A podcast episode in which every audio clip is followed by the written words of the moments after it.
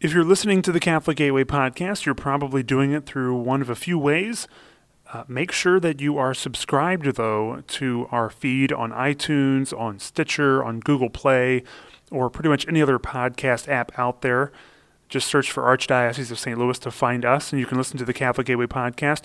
You'll also find the Word of Mouth podcast by Michael Horn and other audio, maybe uh, homilies by Archbishop Carlson or other talks or things that we might post up there. So all of that can be found in our feed, and make sure that you subscribe to that feed through one of those podcasting apps. So then the next thing you need to do is share it with your friends. So thank you for listening to the Catholic Gateway podcast, and please rate us, like us, and share us.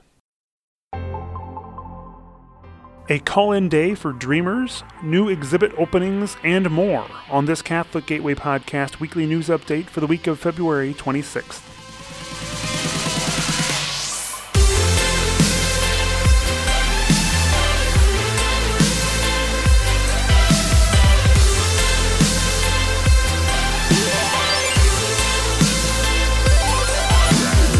Hello, and welcome to another edition of the Catholic Gateway Podcast. I'm your host, Gabe Jones. Before we get going, a bit of shameless self promotion. Jennifer Brinker of the St. Louis Review and I will be presenting at the next Theology on Tap, hosted by the St. Louis Young Adults, on Tuesday, March 13th at 7 p.m. Our topic is Creating Silence Listening and Communicating in an Overstimulated World. So, if you want to experience the irony of two communications professionals speaking about being silent, this is your chance. Again, that's Tuesday, March 13th at 7 p.m. at Kirkwood Station Brewing. And you can visit stlyoungadults.com for more information. So let's get going. This is your weekly news update for the week of February 26th, 2018. It's also the second full week of Lent. The USCCB announced a call in day for Dreamers for Monday, February 26th, after the U.S. Senate recently failed to reach the 60 votes needed to proceed with debate on legislation to provide relief to dreamers. Dreamers are the 1.8 million young people who were brought to the United States as children or infants by their parents through no fault of their own. They often know America as their only home. Unless Congress acts soon, these 1.8 million young people may face deportation from the United States beginning as early as March 6th. Bipartisan legislation can protect dreamers from deportation and provide them a path to citizenship. Cardinal Daniel DiNardo of Galveston, Houston, USCCB President, Archbishop Jose Gomez of Los Angeles, USCCB Vice President, and Bishop Joe Vasquez of Austin, the chairman of the USCCB Committee on Migration, together issued the following statement. We are deeply disappointed that the Senate was not able to come together in a bipartisan manner to secure legislative protection for the Dreamers. With the March 5th deadline looming, we ask once again that members of Congress show the leadership necessary to find a just and humane solution for these young people who daily face mounting anxiety and uncertainty. Unquote. In response to the USCCB's call, the Missouri Catholic Conference is asking Missouri Catholics specifically to contact Missouri's two U.S. Senators, Roy Blunt and Claire McCaskill, to urge passage of a bipartisan Dreamer Act to do your part, visit mocatholic.org and click the red Take Action button to contact Senators Blunt and McCaskill. Impassioned debate preceded a vote on Friday, February 23rd by the St. Louis Board of Aldermen to advance a bill that would create a buffer zone around healthcare facilities, including Planned Parenthood. The board voted 15 to 13 to perfect Board Bill 34, which would create a fixed eight foot buffer zone around a healthcare facility's driveway entrance or within a public right of way or sidewalk. The bill also says that no one may, quote, knowingly enter, remain on, or create an obstruction, unquote, in those areas. The board is expected to have a final vote on the bill on March 2nd. Jennifer Brinker has a full story up at stlouisreview.com. The contributions Catholic sisters have made to the St. Louis community for the last 200 years and counting will be on display at the St. Louis Public Library's upcoming exhibit, Catholic Sisters, the Spirit of St. Louis, from March 3rd through April 28th at the Central Library Branch, located at 1301 Olive Street. The exhibit is open Mondays through Saturdays, 10 a.m. to 6 p.m. The free exhibit, which also corresponds with National Catholic Sisters Week from March 8th through 14th, will represent 15 religious communities who have had an impact on education and healthcare in the area, as well as highlight the services they have provided to those in need. You can find more information about the exhibit at stlcatholicsisters.org. And another exhibit opening, this one by the Office of Archives and Records of the Archdiocese of St. Louis, which invites you to attend the grand opening of 1818, a year of beginnings, on Thursday, March 1st from 9:30 a.m. to 11:30 a.m. You can come explore the rich history of the Archdiocese as we celebrate the 200th anniversary of the first Catholic schools in St. Louis and the arrivals of St. Rose Philippine Duchesne and Bishop Louis William Valentine DuBourg. Refreshments will be served, and the exhibit will be in the Rosati Museum on the first floor of the Cardinal Rigali Center at 20 Archbishop May Drive. Come see the Father Sheed Players performance of the Broadway comedy The Man Who Came to Dinner at the Heagney Theater on the campus of Nerinx Hall High School in Webster Groves on March 16th and 17th at 7:30 p.m. and on March 18th at 2 p.m. The cast features two priests and talented adult performers from the Archdiocese of St. Louis. All proceeds help to support the ministries of the Catholic Youth Apostolate. To purchase tickets, please call 314 605 7520. That's 314 605 7520. And for more information, visit archstl.org slash Catholic Youth.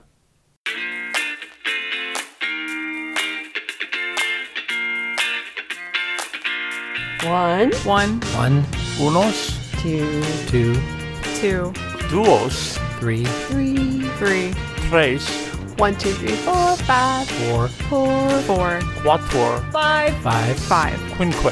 Quintessentials. Quintessentials. Quintessentials. Five things you need to know. Five things you need to know. Five things you need to know. I'll give you five things you need to know. That's right, these are the five quintessential stories from the St. Louis Review, handpicked by the staff for you to share and discuss this week. You can find these stories at stlouisreview.com slash five things or in the paper dated February 26th, 2018. One, One, One, Filling a need for diapers. The stress of poverty is compounded when moms lack diapers for their babies, but the St. Louis Diaper Bank has a mission to reduce this stress for needy families. Joe Kenny has more, and in a few minutes you'll hear my conversation with Joe about this story. two, two, two, Preaching against racism. In response to an invitation from Archbishop Carlson, priests and deacons share their own words about the sin of racism with their congregations. three, three, three, Support for the DREAM Act. As you've already heard, the Missouri Catholic Conference and the USCCB are asking people to contact their U.S. senators and congressional representatives, urging them to pass the DREAM Act. The DREAM Act is a proposal brought up in Congress. It's known as the Development, Relief, and Education for Alien Minors Act, and it would provide a path to citizenship for people brought to the United States as minors without documentation. four, four, four, Duchesne guard plays for teammates, promotes a cause. Duchesne High School senior basketball player Ben Norwine advocates for mental health awareness and treatment because for him, it's personal. Joe Kenny explains how Ben is doing his part to erase the stigma of mental illness. five, five, five, One parish puts Beyond Sunday return to good use via new building. St. Joseph in Cottleville, the largest parish in the Archdiocese of St. Louis with more than 5,300 registered households, didn't have a true parish hall. So the parish is putting their Beyond Sunday return to good use with a new building. The two story building includes a large meeting area for over 1,000 people, a commercial kitchen, and a preschool. Jennifer Brinker has more. There's a look at what is happening around the Archdiocese of St. Louis. Remember, for these stories, events, and more, visit stlouisreview.com and archstl.org. And you can follow the Archdiocese of St. Louis and the St. Louis Review on Twitter, Facebook, and Instagram. Thank you for listening to the Catholic Gateway Podcast news update for this week. In a moment, you'll hear from Joe Kenny. But first, here is Michael Horn from the Office of Laity and Family Life, continuing our series on the precepts of the Church and delving further into the commandment to fast and abstain on the days appointed. as we continue this awesome journey through Lent, and I pray that uh, all your penances are going well as we continue to remain on the topic of fasting. I just think it's really beautiful that uh, several religious orders that uh, I know of have given us kind of an example in their rule of life about fasting. And so many religious orders that I've come across, like the CFRs or the Sisters of Life and other orders, they have these days of fasting even during the week, um, even outside of Lent. And so as we remain in Lent this season, though, we can keep in mind that um, a lot of people that we know, especially those in religious communities, have entered into fasting every single week. And so whether it's a Wednesday and or Friday, uh, these are days where um, there is a period of fasting, whether it's from technology, uh, food, and, and the quantity of meals, or other things that are just going on in our lives that are leading us maybe not in a in a bad way, but just not closer to Christ. And so maybe we we can think of times that we have um, thought about praying, but then chosen something else in our Lenten journey thus far. And so there's nothing wrong with doing great things with friends, like seeing movies or uh, spending quality time with someone um, in in a place like the mall or just another place or going out to dinner or something like that. But uh, during this season, I think it's just kind of a, a good challenge for us to look at those idle moments that we have or options that we have in different ways, and just to think how we could maybe use that time for more prayer instead, or just taking something that's not even bad in itself, something that's maybe good, but making it better. And so making the best decision when we have a free moment. Maybe it's writing a letter to a friend that you haven't talked to in a while. Maybe it's spending an hour in an adoration chapel. Maybe it's praying the rosary. Maybe it's listening to something uh, that's really edifying, like a Catholic podcast on your radio station. That's that's another reflection that we have during the season of Lent, just to see how you're filling those times um, that you have that are free in your life. Are you choosing something good, or are you choosing the better part, like Mary did?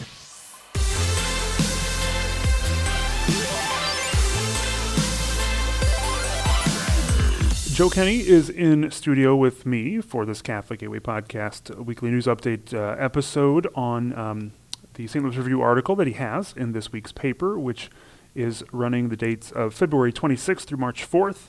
And uh, it's the Living Our Faith section, uh, all about the St. Louis Diaper Bank. And, um, uh, you know, we record these, and so I have to go back and edit them a little bit. But, Joe, I hope we can get through this one cleanly. Oh yeah, yeah, Is, definitely. is that too much of a pun to make Yeah. at the outset? or I think uh, yes, we'll be we'll be good with that. Okay. Yeah, I, I don't want to have to change too much later. No, no, Okay. no. So hopefully we're done with the puns now and into the real stuff about the diaper bank and the good work the diaper bank does. So um, tell us about this story. What uh, you mentioned that you um, heard about Jessica Adams, the founder of the diaper bank, and uh, got a little curious about her background, and you found out a lot of interesting stuff. So Yeah, you- I- I found out that she had worked for the archdiocese in the old human rights office, and uh, I wondered how much her faith played in into this, and it and it really did play a lot into what what she's been to. Um, she started it in her on her dining room table when she found out there are diaper banks in other cities, but there was nothing like this in St. Louis, and also there's nothing that provides diapers to people uh, who are poor and have you know limited income. I'm really surprised, uh, maybe dismayed by the stat that goes along with. There's a, there's a nice infographic in the paper here that goes along with the story, and right at the top, uh, zero government assistance programs providing diapers. So I mean, this Right. Yeah. There's there's nothing that, and and she found that out through her own experience because uh, she had she was divorced when her husband left, um, and she still had one child in diapers, and and she got a lot of help from St. Catherine Labouré Parish where she lived for a lot of other things, and there were some government programs that helped. She was a student at the time, and so there was nobody helping with diapers. So that was a she realized the need then. Yeah, and I think people are starting to recognize this more as an issue, uh, as a problem. Um, you know, you mentioned the stat in here: one in three women in the country routinely lack sufficient diapers for their children, according to the the National Diaper Bank Network. So um, clearly, there's a need out there, and I, I'm I'm a dad. I have, uh, well, you had at one point three kids in diapers. Now, Right. thankfully, it's like one and a half. But um, yeah, I, I know what it costs. I mean, you go even to Aldi to get the cheap, and maybe hopefully I shouldn't, you know, maybe I shouldn't mention brands, but you go you go to the store and you get Right. uh, even the cheapest kind, and it's like you know five or six bucks for for twenty diapers. Well, that that lasts you three days. Well, and one of the things I didn't put in the story, but I saw somewhere else, was, and, and, it, and it hit me, when you live in certain neighborhoods, there's not a big box store that you can buy them by bulk. Uh, there's not even a grocery store that's close by sometimes. So you go to the Quick Mart and you buy two of them, and it costs you know eight dollars or, or whatever. Yeah, just an- exorbitant a whole, amount whole for yeah. lot of money for a little little amount. So people that live in the worst neighborhoods that uh, you know have the lowest incomes sometimes they they have the least access. Yeah.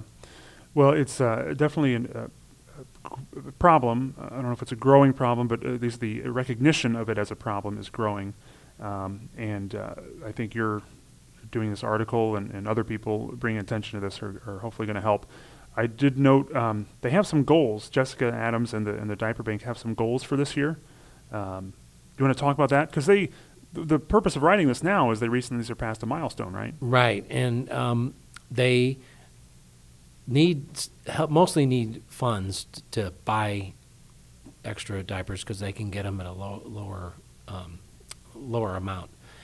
And They, they, can get them lower than you just going to the store Right, and buying a pack, yeah. so they can get a bulk They, they can discount. they get more more bang for the buck, I guess you'd say. okay. And they also uh, need a lot of the training pants type things that people don't always donate. They Mhm. also take donations if people want to bring them donations, but the the biggest need that they have is for cash donations. Okay. And the neat thing about this also is that the, they partner with agencies. They don't distribute any themselves. They distribute them with various social service agencies and, and different groups. So they'll go along, they'll, they'll distribute them to Parents Teachers program, for example. And it's one of the ways that people can, you know, make sure that Parents Teachers keeps coming. And they do a lot of other good too, helping kids with reading and uh, a lot of other problems that they that parents may have. And so, what's this milestone that they recently surpassed? They distributed their one millionth diaper, and, and like I said, it started out in, in her home with, I think the first year it was like thirty thousand diapers that they Wow. distributed, or maybe less than that, and it's just each year has continually increased, and, and between the past two years it doubled. Wow. So it's been been a good thing. And I see here that they're looking at their goal for this year, for 2018, they just passed their one millionth. They're looking now in 2018 alone, distributing 1.5 million. Is that is that the way I read Right, that? Right. Wow. yes. So they're looking at doubling their output, what they've What they've done all these all these last- years. They've they've only been around since about 2014, so. Yeah, And it was so- real slow getting started, but, Okay. but uh, at the same time, it's really picked up. And they get a lot of help from the National Diaper Bank. They provide some of the diapers through Huggies. Okay. And so, where are they located again for anybody who might want to help out or, or contribute to them? They're uh, in the uh, west area of downtown, um, and the article has the address and Okay. contact information, or you can just go online and, and uh, Google St. Louis Area Diaper Bank. Okay, great. Well, check out that article. Like Joe said, it's at stlouisreview.com or in the paper dated February 26th through March 4th. And uh, that'll have all the information. And like I mentioned earlier, that great infographic with some statistics about um, the cost of diapers in, in, in a parent's first year. I mean, we're looking, we're talking almost a thousand dollars just for diapers in the first year of having a kid, um, so on and so forth. Lots of good information there, and that info to find out how to help out the diaper bank and contribute. So, a lot of good work being done. Joe, thank you for bringing attention to this. Sure. And we also mentioned that the deacons are doing a drive in some of the parishes. Oh. And Jessica Adams, who runs the diaper bank, said it's a really good thing to do both because they they distribute to some areas where she doesn't distribute. So Right, right. I, I'm remiss in not mentioning that. Yes, the, the diaconate program with the Archdiocese is uh, doing a diaper drive uh, a little later. So that information is also in the paper. Uh, you can check that out, and uh, and then what that'll do is, is then you can contribute at your parish those weekends that the diaconate program is holding that diaper drive. So um, look for that coming. That'll help uh, help lots of needy families in the area. And check out Joe's story. Uh, again, Joe, thanks for coming on and uh, sharing a little bit about um, the diaper bank. Okay, thanks.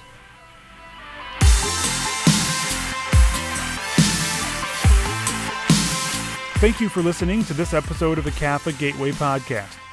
We always welcome story tips and ideas for the podcast. Just send them to communications at archstl.org. That's communications at archstl.org. Make sure to connect with us on social media to stay up to date with what's going on here in the Archdiocese of St. Louis. You can find us on Facebook. Just search for Archdiocese of St. Louis. We're on Twitter at ArchSTL is our handle there, at ArchSTL. And we're on Instagram at CatholicSTL. And you should follow the St. Louis Review. They're on Facebook, also Twitter and Instagram under the handle at St. Louis Review. That's ST Louis Review. The Catholic Gateway Podcast is a production of the Archdiocese of St. Louis.